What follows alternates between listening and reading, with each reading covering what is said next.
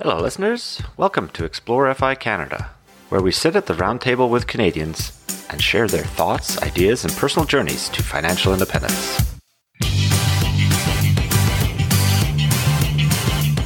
Thanks to Matt McKeever for sponsoring Explore FI Canada. Matt is a Canadian investor, CPA, entrepreneur, and real estate expert who achieved FIRE at age 31. Do us a favor and check out his YouTube channel by searching Matt McKeever or using the link in our show notes. All right, here we are, Explore FI Canada. Money Mechanic with you, and of course, my friend Chrissy. Hello, how are you doing, Money Mechanic? Well, I have to say, I'm glad we're recording in the basement today. I should have actually just moved into the FI garage because it's the coolest out there. It is a hot summer day, so I hope everybody got outside and enjoyed that, and they're listening to this maybe on a car trip to somewhere fun and staying away from everybody else.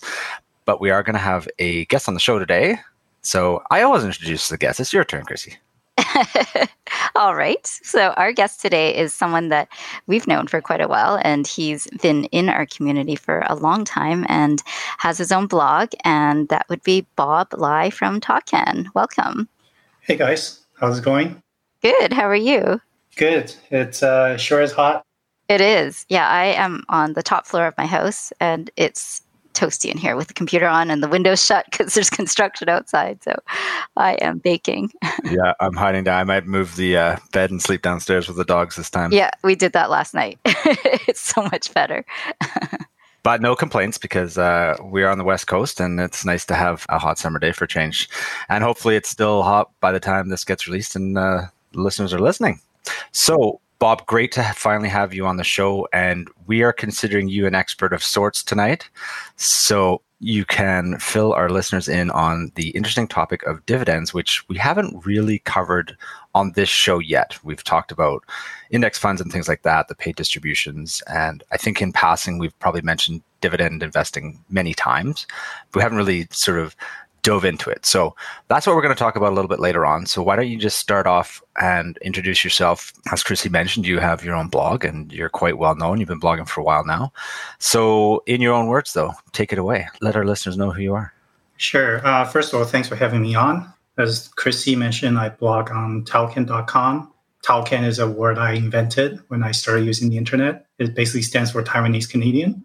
So the premise of the blog is to chronicle my journey toward financial independence and also joy for life. So I focus not just on the money aspect, but also on the life aspect, because I think having money isn't everything, right? So you need to be happy with your life, and you know there's other aspect of well-being than having money. So I blog and write about dividend investing for one, financial independence, but also mental wellness, finding happiness and other topics that don't really get explored when it comes to personal finance.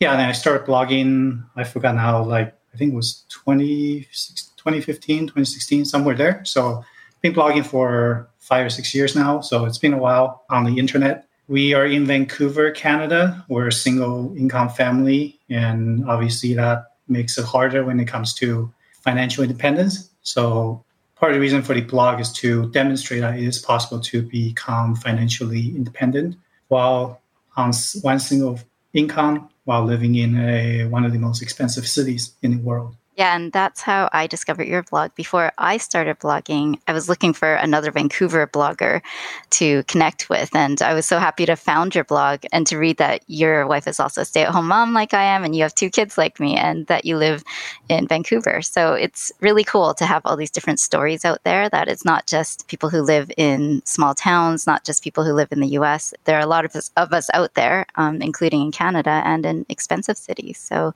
thank you for sharing your story and your knowledge. And so you gave us a pretty good overview of yourself and your blog and your FIRE journey. So I think we're ready to dive right into the main topic here, because you're quite prolific on your site. You write quite a bit, and I think your readers really go to you for advice on dividend investing. So you've written 2 posts that I've pulled some questions from because they're quite comprehensive. You have one called Dividend FAQ, which you list quite a number of questions. And recently you also wrote your dividend and index ETF questions answered, because apparently your FAQ wasn't enough.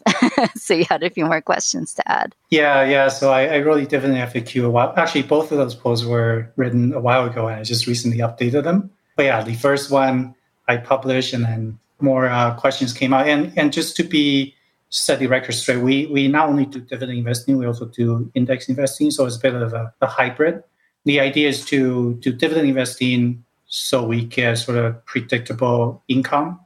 And then for index investing is more getting that diversification, both asset-wise and also geographical diversification. So kind of, I would call it best of both worlds, per se. So that's our investing strategy. Just a quick question. Chrissy has some great questions that we're going to follow up with, but just a quick question that because you mentioned that hybrid strategy, did you start with that from day one, or did you start dividends and then go index, or vice versa? The reason I ask is because I use a bit of this hybrid strategy as well, but I started just doing dividends at the beginning and doing it poorly, and then kind of realizing like, oh, you know what? I really need better diversification, and the low fee index funds were the way to go. So how did you start? Yeah, it's funny that you asked that. So I started dividend investing kind of by mistake. So when I started working, well, I started DIY investing probably in 2006. So shortly after I graduated from university, and I just sort of picked a stock. Back then it was called ING.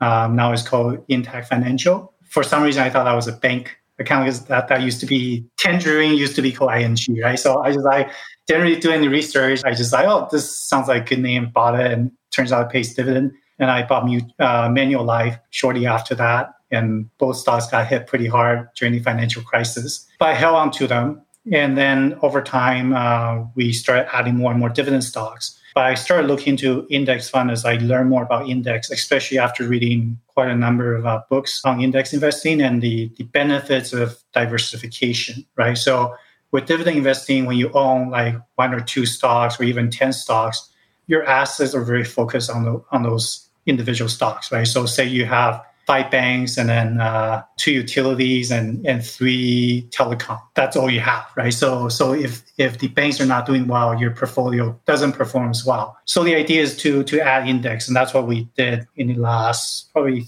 3 years or so. Started adding index funds. We started off with the Canadian ones, but I feel mostly Canadians are heavy on financials and oil and gas. So I started looking into how can I diversify outside of Canada. So one of the ideas is to buy U.S. dividend stocks in our RRSPs to avoid the withholding tax. Now, the other idea is to buy these ADR companies listed in U.S. stocks exchanges, Vodafone, for example, or Unilever. But there's not that many of them out there you could invest as a Canadian. So then I started looking to international ETFs. And that's where I started doing VXC, the Vanguard X Canada Index. And then we recently switched over to the iShares version of it, the XAW. XAW, that's it. Yeah. Right. And the idea is to be able to diversify outside of Canada and tap into the internationals like US, but not only US, but also, you know, developing countries, Asian countries and such. So we're more diversified. And I think that's a mistake when it comes to dividend investing. People think that, you know, the banks, they can never fail, right? You look at the big fives, but, you know, you never know, right? So the more you diversify, the better. That makes life a bit easier. And you probably don't see as much volatility when you're more diversified. So that's the idea. So yeah, I started off with dividend investing and then went to index, and now we're doing a bit of a hybrid. Can I ask you, do you look at your portfolio as two halves? Like you manage your dividends in a certain way and your index investing. What I'm asking is about the international allocation. Do you look at the whole thing as a whole and you have, you know, for instance, a third Canadian, a third US, a third international, or is it that you look at each half on its own?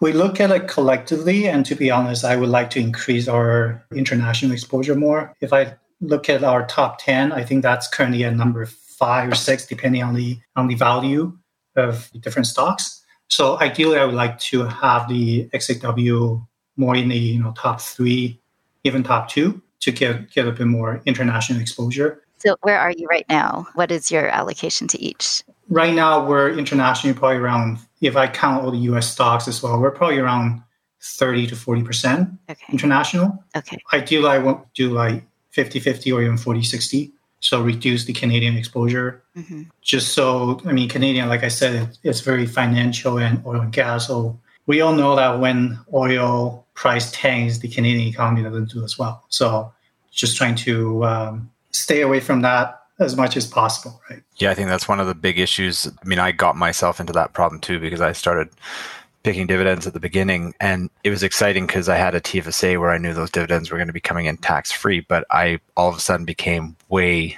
too biased to Canada. And I think a lot of us has found that. It's like, oh, now we need to get some other exposure to combat that. But also, I mean, if you look at Canadian stocks, for example, TD, they're diversified in the US, right? So like Bank of Nova Scotia, they're diversified in Latin Americas. But yeah, because of that, they're performing poorly recently. And then you look at something like AQN, which is a utility company, they're planned in the US too, right? So some companies do diversify, and there are some REITs, international REITs, that have their properties in Europe or US, but they're listing in Canada. So that, in that sense, it's international too. Mm-hmm. So you kind of have to see, just because it's listed in Canadian Stock Exchange doesn't mean it's all Canada. That's a good point. That's a really good point. Can you tell us, or tell our listeners, if, let's say, most of our listeners are probably index investors and they are interested in dabbling in dividend stocks like you, maybe taking a hybrid approach, how would you suggest they get started? Because to me, it sounds like a lot of work. It's a lot of research. You have to really know the companies. Like, you do a ton of research and you have a lot of knowledge, but how does someone get there from zero? Well, my approach is actually very simple, to be honest. So I look at things that we use on a daily basis. What do you use on a daily basis that you rely on? So we use our cell phones. So, TELUS, Rogers, or Bell, right? We use banking. So, TD, Royal Bank, Bank of Nova Scotia, CIBC, Bank of Montreal. Most people don't switch their banks. Very, very rarely. Telecom, people are addicted to data, right? Fortis, we all live in BC. Fortis, BC, they have stocks. We have to use Fortis in the winter, especially, right? So things that we rely on that we can't really get rid of. Another one is your internet providers, or Shaw, for example, right? So I look at those and then start researching these companies. And then the other thing I do is I look at the index funds. So, for example, VCN, and I look at the top 10, 20 companies that VCN holds, and I see which ones pay dividend. So those are the ones I would focus on. If I compare our portfolio with VCN, for example, we probably hold 80 to 90% of the top 20 stocks that VCN holds, right? But instead, with the index fund, you can't really pick how much percentage each stock you hold. With our portfolio, I could allocate whatever percentage I feel like, right? So that's kind of why I like my own way. Essentially, I'm creating my own index fund by picking my own stocks. And then once you have these companies, you could go into more research, like how much dividend growth are they doing each year? What's their PE ratio? What's their payout ratio? Usually, I like to go in and read their quarterly and annual reports just to understand how the company is doing and if they change strategies at all. I mean, the big banks, like the big names, you don't probably need to do that much research because they're pretty well known. But especially if I'm starting a new company that I'm interested to invest in, I do a bit more research and really dive into their annual and quarterly reports. But yeah, you could do tons of research, but you can always keep it really, really simple and just pick companies that make things that you use on a daily basis. So one of the traps that I found when I started off with dividend investing is chasing yield. And discussing the large Canadian blue chips, as you mentioned, it's fairly straightforward doing analysis on those. But I definitely got myself caught up in looking at some of the smaller market cap value stocks. And we could probably do a whole show on talking about how to use screeners properly, right? And a screener basically is putting in attributes that you want to specifically search for. But there's all sorts of stocks out there that are kind of in the $10 to $20 range that pay out these, 6, 7, 8% dividends. And I think a lot of people, when they start dividend investing, chase that yield. Did you get caught up in that? And what do you do now to try and to rein yourself in from these juicy looking yields when their stocks are down and things like that? Yeah, guilty as charged. I definitely fell into the yield trap. And yeah. We all have. To be honest, I fell into that again recently with Inter Pipeline. Oh, yeah. That was yielding about somewhere around 7%. And then the price started dropping because the oil price. I knew that that stock was risky to begin with. I mean, they have some debt and they have some future projects they're working on. But I thought, you know, it's a pipeline company. People rely on them for transporting resources. But yeah, that was when I got caught, and we're probably down about 30-40% right now. So for me, there's no point selling it, because why take the loss? I'll just wait and see what happens, right? But yeah, it's when you see stocks that are yielding like about 5%, warning signs should go off. Yeah. You definitely should do some more research, especially payout ratio. Now, payout ratio doesn't tell you everything because it's dividend divided by earning, right? So some companies like Enbridge, for example, their payout ratio is probably over 100%, because with pipeline companies, they regularly do maintenance and stuff like that. So their earning gets suppressed, right? So what one parameter you need to do is their free cash flow. So how much cash are they generating per quarter, and how much dividend are they paying out per quarter? And then based on that, you could determine whether the dividends are safe or not. For REITs, you can look at payout ratio from a traditional sense of dividend divided by earning. With REITs, you need to look at their annual report and look at the FFA. That tells you how much fund they're generating, and then look at how much dividends they're paying out, and that gives you a sense of the payout ratio. Now with REITs, they usually pay out anywhere from 60 to 90% of their cash.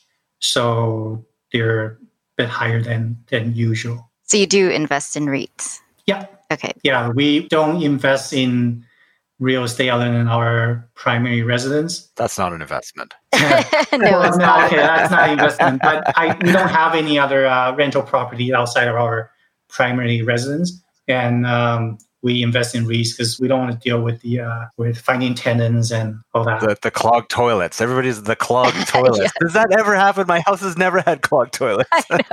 Yeah, the 3 a.m. call. But that's like the typical. I don't want to deal with the tenants and the clogged toilets. But what I was going to say is, it was interesting to listen to what you were just talking about, because I spent a lot of time at the beginning of my journey trying to learn about stock analysis. And you started throwing out some metrics there that a lot of our listeners probably went right over their heads. And I think it's important to, A, as the listener, realize that, like Chrissy, like you said, there's a lot more involved to it, and it's a little bit more complicated to get into. And you're going to need to learn, you know, like the price to earnings ratios, and like you mentioned, the dividend payout ratios. And, you know, basically there's probably a dozen main metrics that you're going to need to understand quite well, and that's how you're going to do the analysis of those companies. And you mentioned all those, Bob, and I know you've got articles that talk about those, and there's a lot of content out there, and that's the one nice thing, that this doesn't have to be Canadian-centric. So if you find content online about doing that, then you can just sort of understand the basics of that analysis, and you really need to before you get into dividend investing. Yeah, and another thing I really like to do is compare companies in the same industry. So if you look at, like, again, take bank as an example. So if you look at TD versus Royal Bank versus Bank of Nova Scotia, you could quickly figure out which one is performing better than the other, right? You could look at their P ratio, for example, you know, historical yield, right? So if TD yields historically at 4% and today it yields at 5%, that means, you know, the price has come down, right? So if it all of a sudden only yields at 2%, that gives you a good indication that, oh, wait a minute, the price probably appreciated a lot already. So again, that would give you a quick indication if the stock is overpriced or not. Now, it doesn't give you a full picture, but it's a starting point. Now, how did you learn all this? You seem to have quite a wealth of knowledge. Where did it come from? Like, are there resources you could point our listeners to? Definitely a lot of reading books. I also took some investing courses on my own. Basically, a lot of reading. A good book is by Graham Buffett.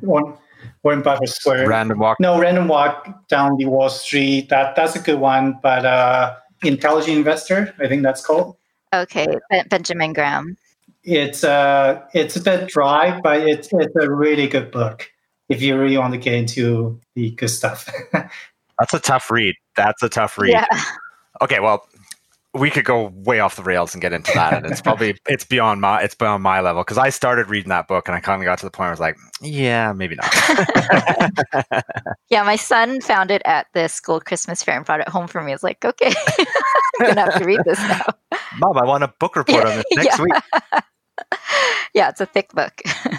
Yeah, but even like Beating the Street by Peter Lynch. Peter Lynch has some pretty good books, right?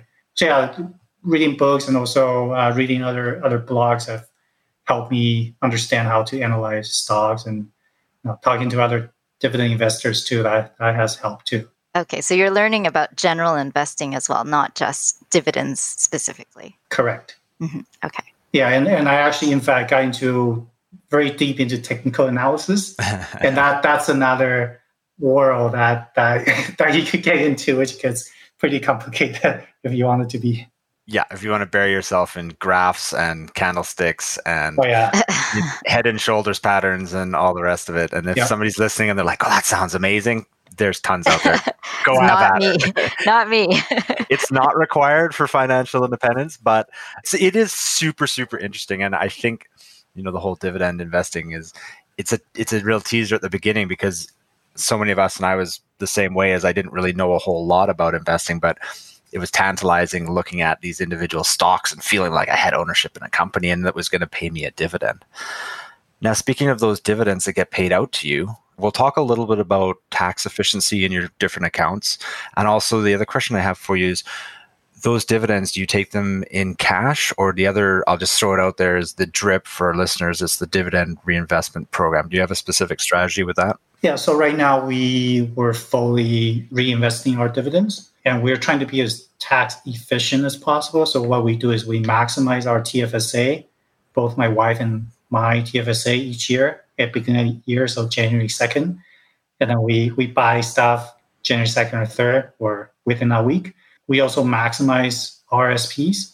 So my RSP, since I'm the only person working in the family, but I have set up a spousal RSP, so we try to split our RSPs up. So hopefully by the time we're living off our dividends, we have similar dividend income to reduce our taxes.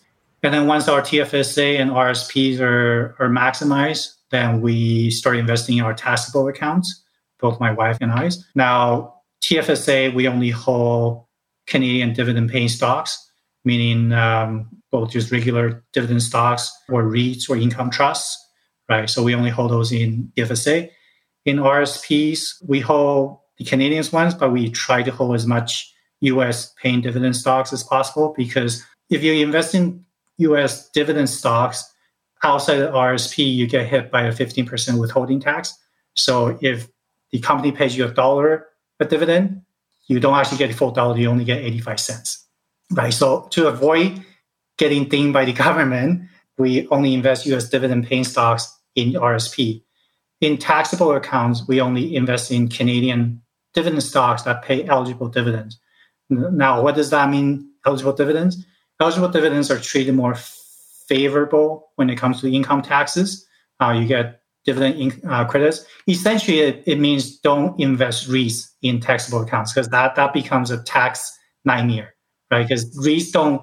The reason why they're considered eligible dividends is because corporations like TD, when they earn their money, they pay taxes on top of that profit, and then they distribute that part of that profit to the shareholders.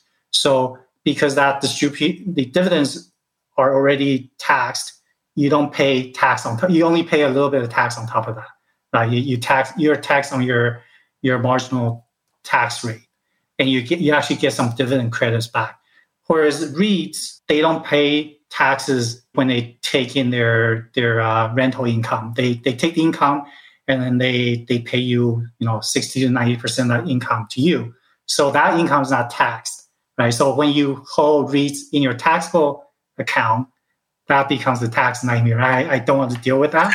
So that's the reason we don't do that. Now, Financial Mechanics was asking, what do we do with our dividends right now? Right now, we're fully reinvesting. So we enroll in dividend reinvestment plan as much as we can whenever we're eligible. That means if TD share is $50 a share and we get $60 a dividend, we could add an additional share each time TD pays dividend. Now, with discount brokers, you can only do synthetic drips. That means you can only buy one full shares.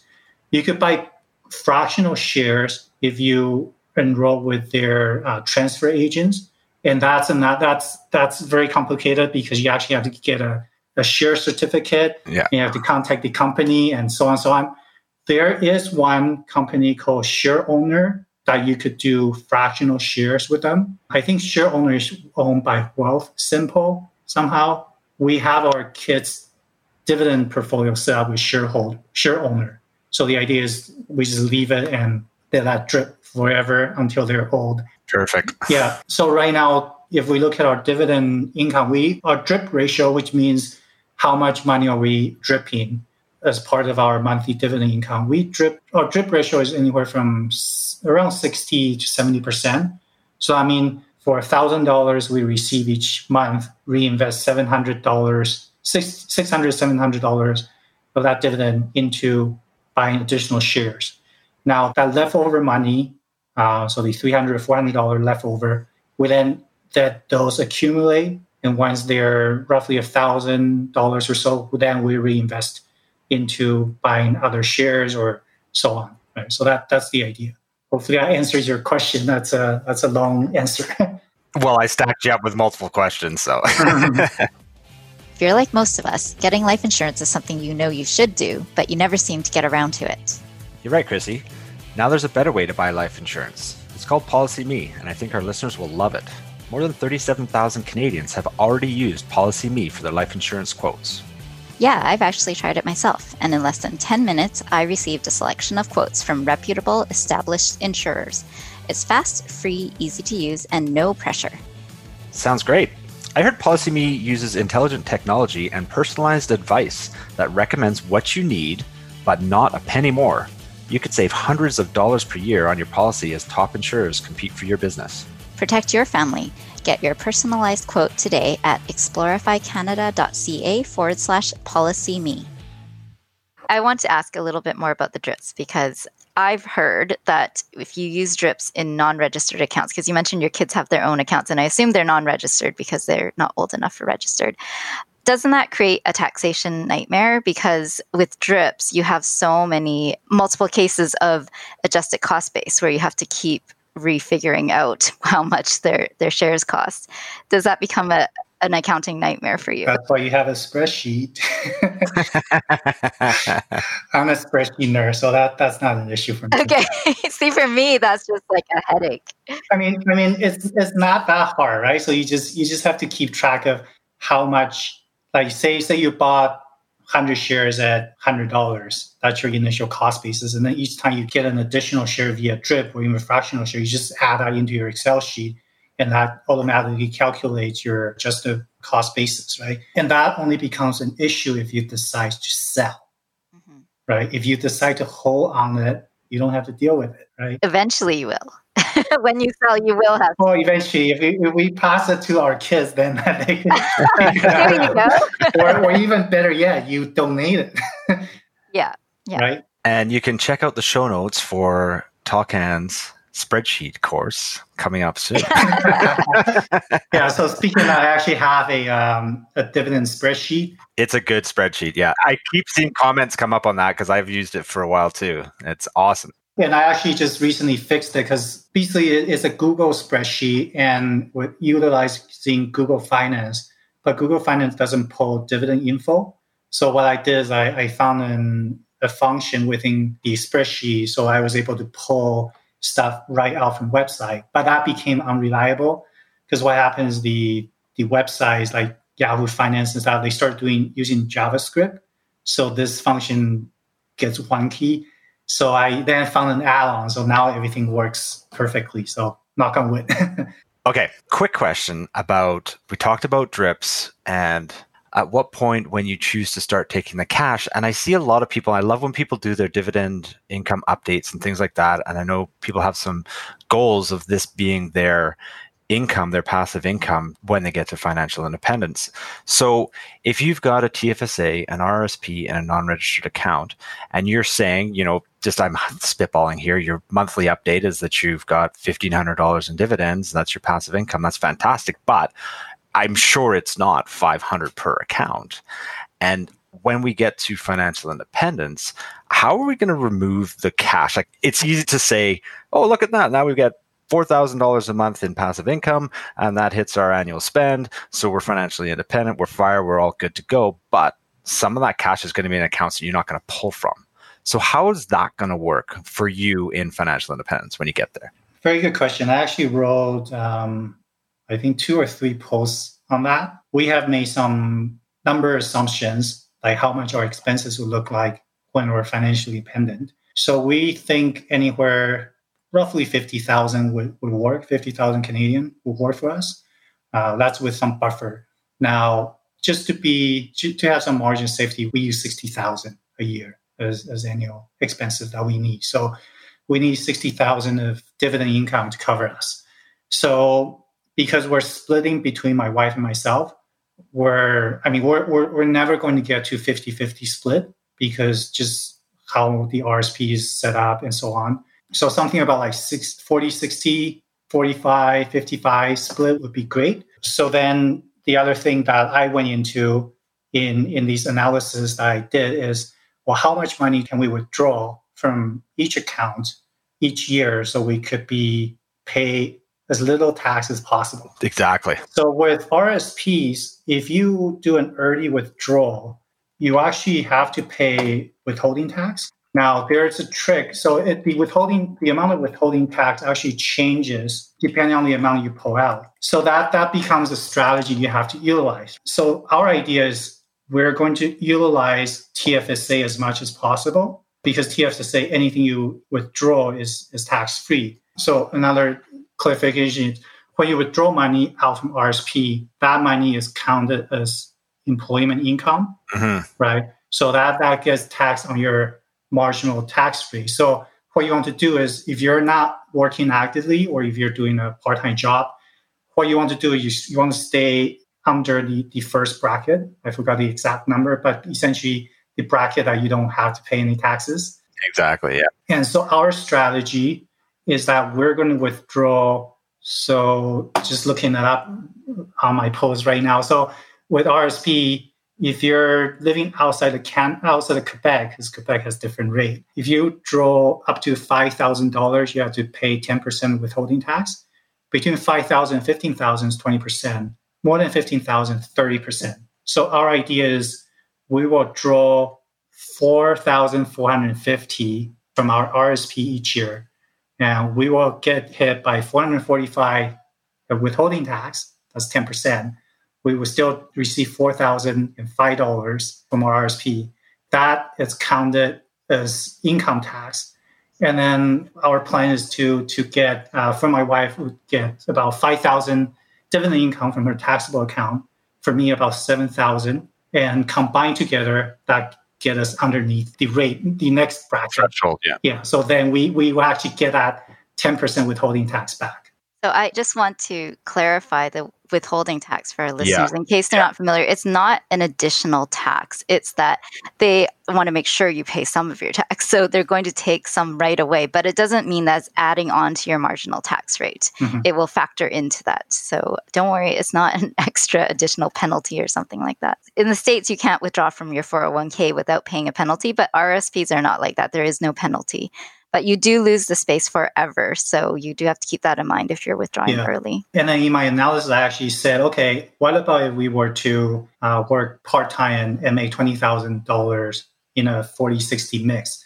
And according to my calculation, again, this was done a couple of years ago, we would actually pay something like, we would pay $756 in taxes with a combined taxable income of $40,010. So for me, that's nothing, right? So there are definitely some strategies in terms of how do you withdraw, especially from RSP. And the other danger of RSP is you have to change RSP into RRIF by the time you're turning, I think, 71, right? 71? 71, yeah, your 71st birthday. And once you turn that into RRIF, the government starts mandating how much you have to withdraw each year.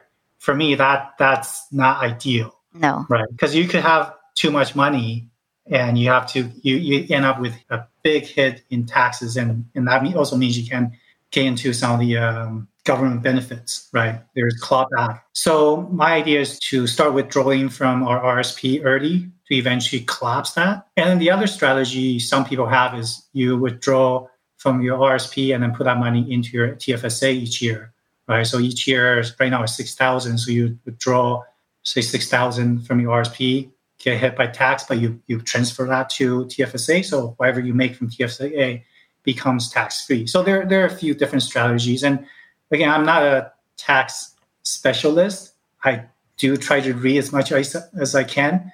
But if you want to look into more of this, you should consult with a tax specialist.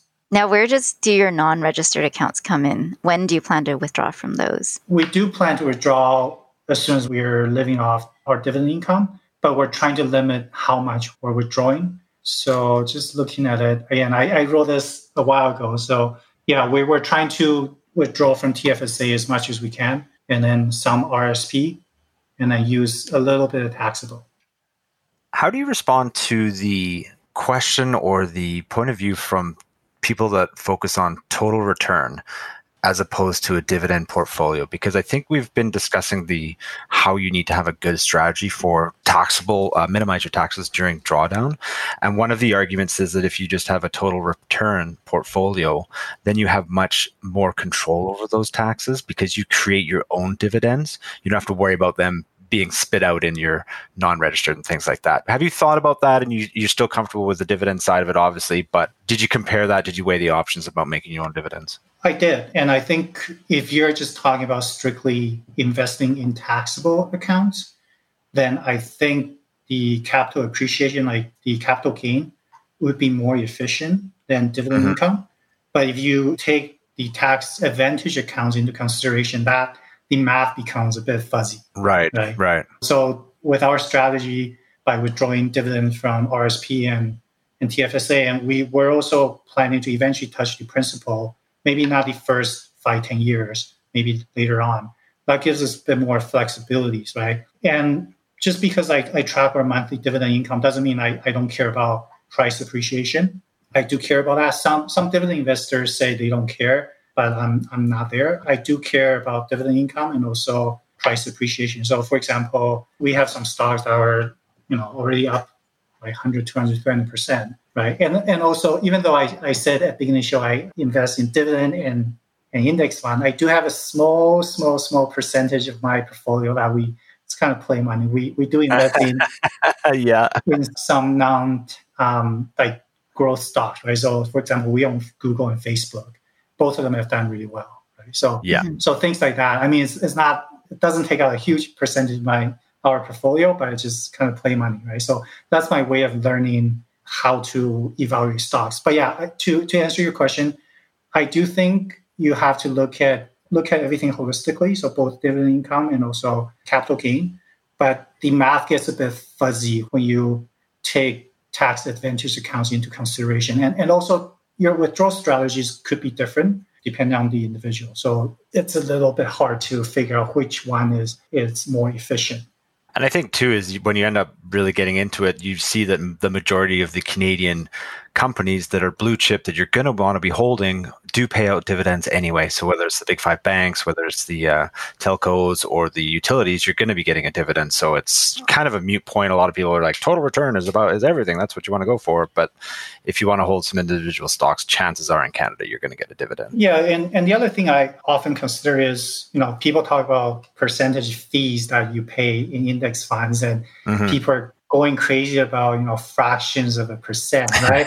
And if you, again, look at it holistically, say you're getting $60,000 a year from your portfolio, whether from capital gain or dividend stocks, does it really matter if it's $60,000 or $60,000 and $10? Like, it's not going to matter at the end of the day, right? Like, or are you spending that much time fighting that little $1 or $2? It's like, you got better things to do. That's my opinion anyways. Is there anyone that you would say dividend investing is not for? Good question. haven't actually thought about that. I feel like it's not for someone like me because I don't want to do all the analysis. If you want to just purely do passive investing, maybe that's not for you. If you just want to, you know, contribute a certain amount of money regularly, buying index funds and then have your robo-advisor rebalance it for you and you don't want to touch it at all, that's perfectly fine. I think as long as you're investing your money and, you know, instead of hiding your money under your mattress, that's great. I mean, some people just don't have that interest, right? So I think that's totally fine. I think, too, we should probably mention that this isn't a do or don't situation. It's that you don't have to do dividend investing to be successful. We all know that a simple approach, as you said, over a long period of time is what makes everybody successful, right? Yeah. There's definitely a tendency if you're controlling your own dividend portfolio that I've lost on poor picks, and you're probably more likely to move in and out of positions, which the research has shown is detrimental to your overall return over time too. So everyone goes, dividend, it's free money, this is awesome. But there are a lot of caveats to it as well. Yeah, it's kind of like good analogies, maybe like asking people what kind of dessert you like to eat, right? Some people prefer ice cream, some people like chocolate cake. Doesn't mean one is better than the other. It's just personal preference. Ice cream's way better than chocolate cake. They're even better together. That's right. Ice cream cake. Okay, I will agree with ice cream cake. And speaking of ice cream cake, it's hot enough today that I think that's how we're going to wrap the show up. Chrissy, how are you feeling? We've covered a lot of territory here, and we've probably, some of our listeners are going to be just rubbing their hands together and getting ready to dive into Bob's posts all about to learn more. And some people are like, oh, I hope they talk about index ETFs. That's me. I'm the index camp. But anything else you want to dig into? No, I think you covered a lot. I mean, there is one big question that people on your blog ask you, and we'll just ask you here. What is the dollar value of your portfolio? $10 million. I have to finger like Dr. Evil. No. You know what? You can do the math. That's a very good question because, I mean, I have my names on the internet, right? So I want to keep some privacy for our own sake, right? So I don't list the actual portfolio value, and I don't some information I withhold, right? So for example, we don't share our net worth number, how many shares we hold, but you could work it backwards, right? Like if we get, you know, right now, I think this year I'll probably end up with somewhere around 27,000, maybe 30,000 dividend income. You know, you could work it backwards by using 2%, 3%, 4%, 5%. That gives you a kind of wide range of how much we have invested, right? And like I said before, we don't just invest in dividend index. We also have other stuff too, right? So I don't know why people are so interested in like how much it's like. Does that matter if I have $10 million invested versus I have $50,000 invested? Does that make me more success versus, I don't know. I'm not sure. Well, you know, I always follow along with Mark Seed's weekend reading, and he got the very same question recently. I don't know if you noticed, it just came out here at the end of July, and he danced around the subject like you did. So we'll leave it at that. And I kind of, my opinion on the whole net worth and portfolio value and things like that, I think it's super interesting for people that are new to the game and they're just getting started, and that sort of under $100,000 threshold where it's, you're starting to see some growth, you're excited, you're putting money into it. But once it gets above into six figures, it's kind of irrelevant at that point. And it's not a competition, and some people are going to get there at different times. So the initial period where everyone's sort of getting excited about it, that's great to share and keep motivated and things like that. But at a certain point, you've been quote unquote successful on the journey to get there. So now it's about sharing the information and helping the community. Exactly. And really, when it comes to dividend investing, I do track our dividend growth percentage, like year over year performance. And once you get a sizable dividend income, you will face what I call the law of a very big number. So you're going to find it harder and harder to grow your dividend income, right? So for example, if you get $100 dividend per year, to get another $100 is not that difficult, because $100 at 4% yield, that means you have to invest $2,500 to get another $100. Now, if you get, you know, $30,000 of dividend to increase by 100%, meaning another $30,000 at 4% dividend yield, that's $750,000. Unless you're some sort of CEO or somebody making crazy amount of money, that's pretty hard to do, right? Yeah. So as you grow your dividend income growth is going to slow down. And eventually you're going to rely on, one, dripping, and two, the organic dividend growth from the stocks. So, for example, if TD is increasing their dividend by 5% each year, that's how your dividend income will grow. And hopefully that percentage is going to be greater than your inflation rate. I was just going to say, yeah, I was like, we could go into a whole new subject now talking about inflation and how dividends are kind of a hedge because companies increase their dividend. And, that's part two. That's part two, right? Yeah. Well, thanks so much for being on the show, Bob. That was a lot of interesting information.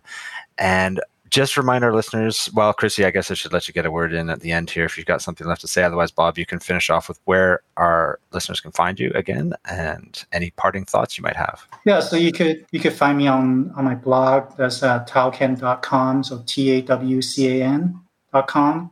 I'm also pretty active on Twitter, so it's @Tawcan. Just Google the word because I'm the only one that uses that word.